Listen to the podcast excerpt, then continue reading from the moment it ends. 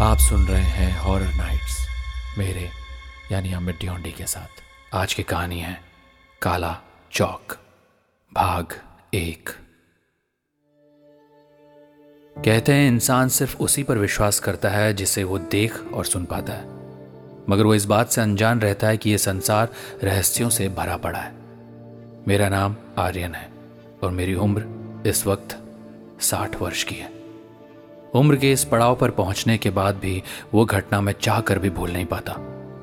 ये बात है उस दौर की, जब मैं जवान और एक तंदुरुस्त व्यक्ति था। सन 1990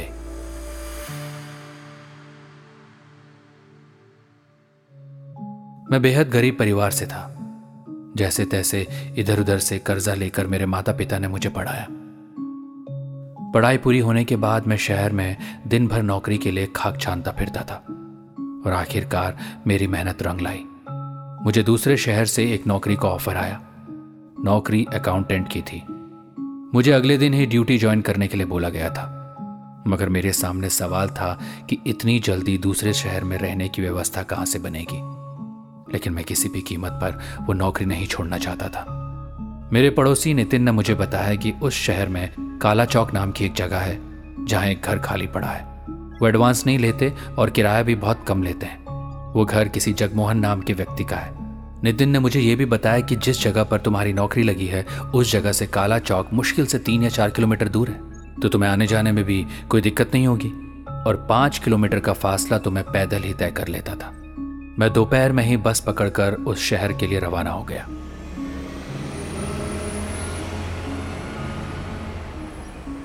मैंने बस के ड्राइवर को बोल दिया था कि मुझे काला चौक के पास वाले बस स्टैंड पर उतार देना। रात के करीब एक बजे बस ने मुझे शहर की आबादी से थोड़ी दूर एक सुनसान बस स्टैंड पर छोड़ दिया।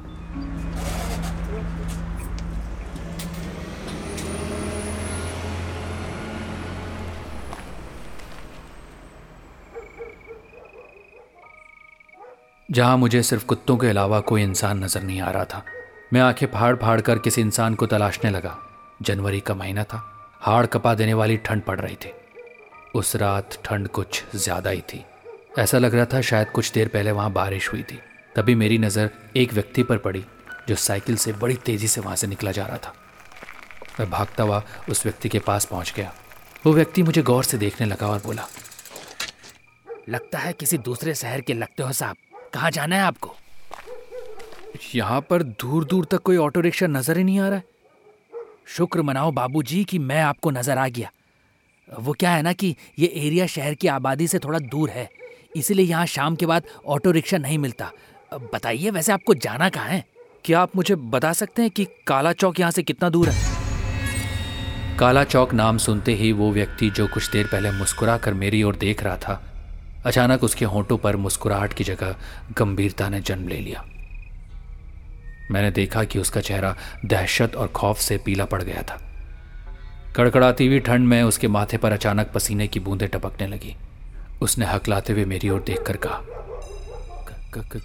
काला चौक रात के इस वक्त क्या काम है वहाँ पर आपको? मैंने उस व्यक्ति को कुछ ही सेकंड में अपनी सारी मजबूरी बता दी।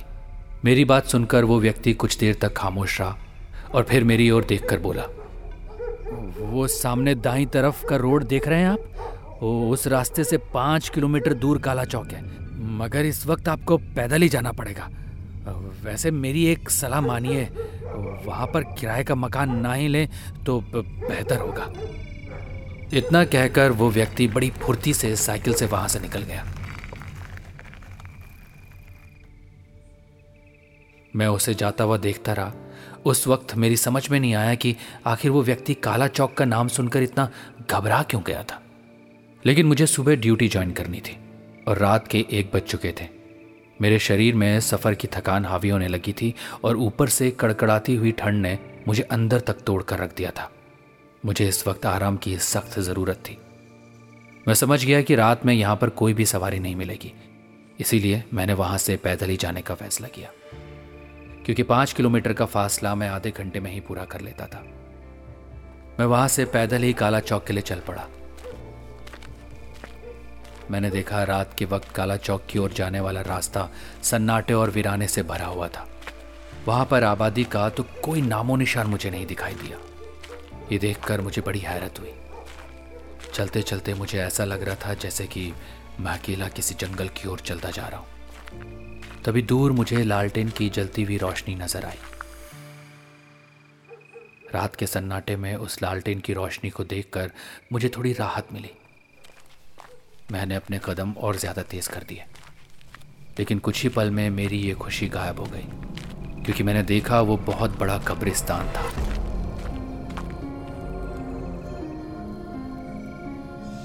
इसके बड़े से गेट के बाहर लालटेन जल रही थी।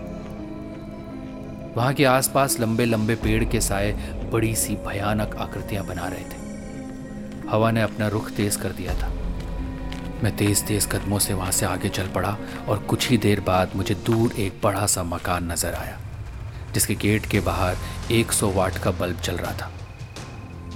मैं समझ गया कि जिस व्यक्ति ने मुझे काला चौक में बने हुए मकान के बारे में बताया था, शायद ये वही मकान है।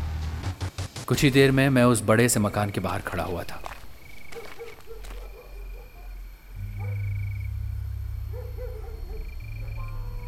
ऐसा मालूम पड़ता था कि वो मकान बहुत पुराना था।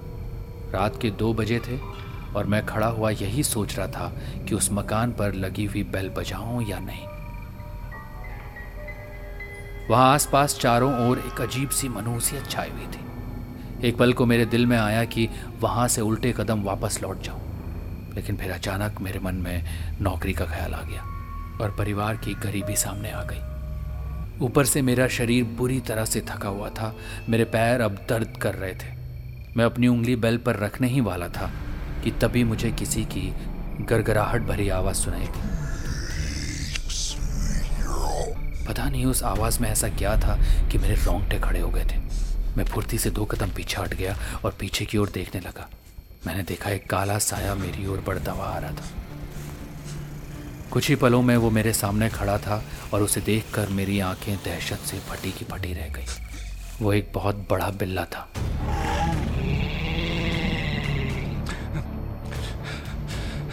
मैंने अपनी ज़िंदगी में इतना बड़ा बिल्ला कभी नहीं देखा था।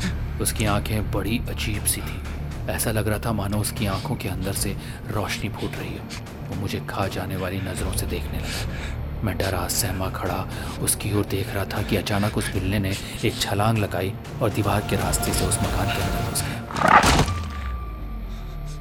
उसके जाने के बाद मैंने थोड़ी राहत की सांस ली।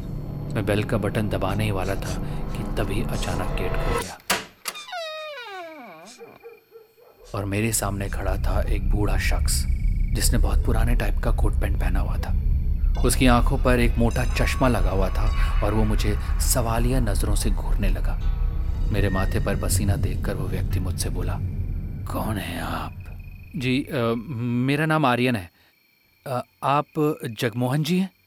मेरी बात सुनकर वो व्यक्ति कुछ देर मुझे खड़ा खड़ा घूरता रहा और फिर भारी आवाज़ में मेरी ओर देखकर बोला हाँ मेरा नाम ही जगमोहन है लेकिन तुम्हारे माथे पर यह पसीना क्यों है भाई?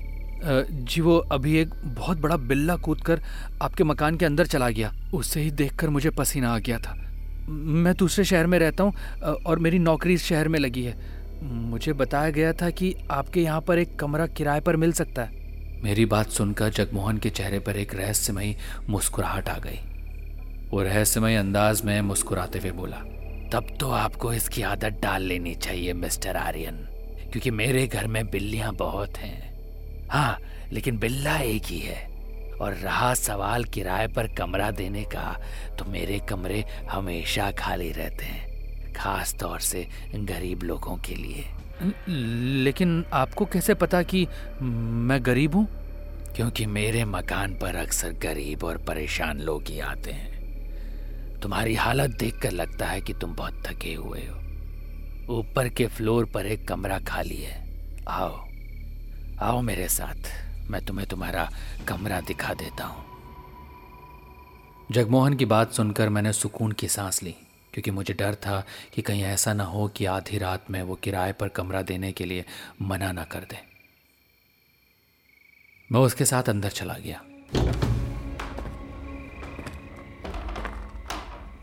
मैंने देखा अंदर से वो मकान बहुत विशाल बना हुआ था।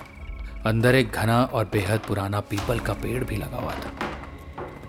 मैं जगमोहन के पीछे पीछे चल रहा था कि तभी मेरी नज़र अंदर उस पेड़ के ऊपर गई। मुझे उस पेड़ के ऊपर अंधेरे में बहुत सी चमकती हुई आँखें दिखाई दी। ये देखकर मेरे रोंगटे खड़े हो गए और सर्दी में मेरा शरीर पसीना पसीना हो गया। ऐसे ही इंटरेस्टिंग पॉडकास्ट और ऑडियो स्टोरीज के लिए सुनते रहिए ऑडियो पिटारा ऑडियो पिटारा सुनना ज़रूरी है।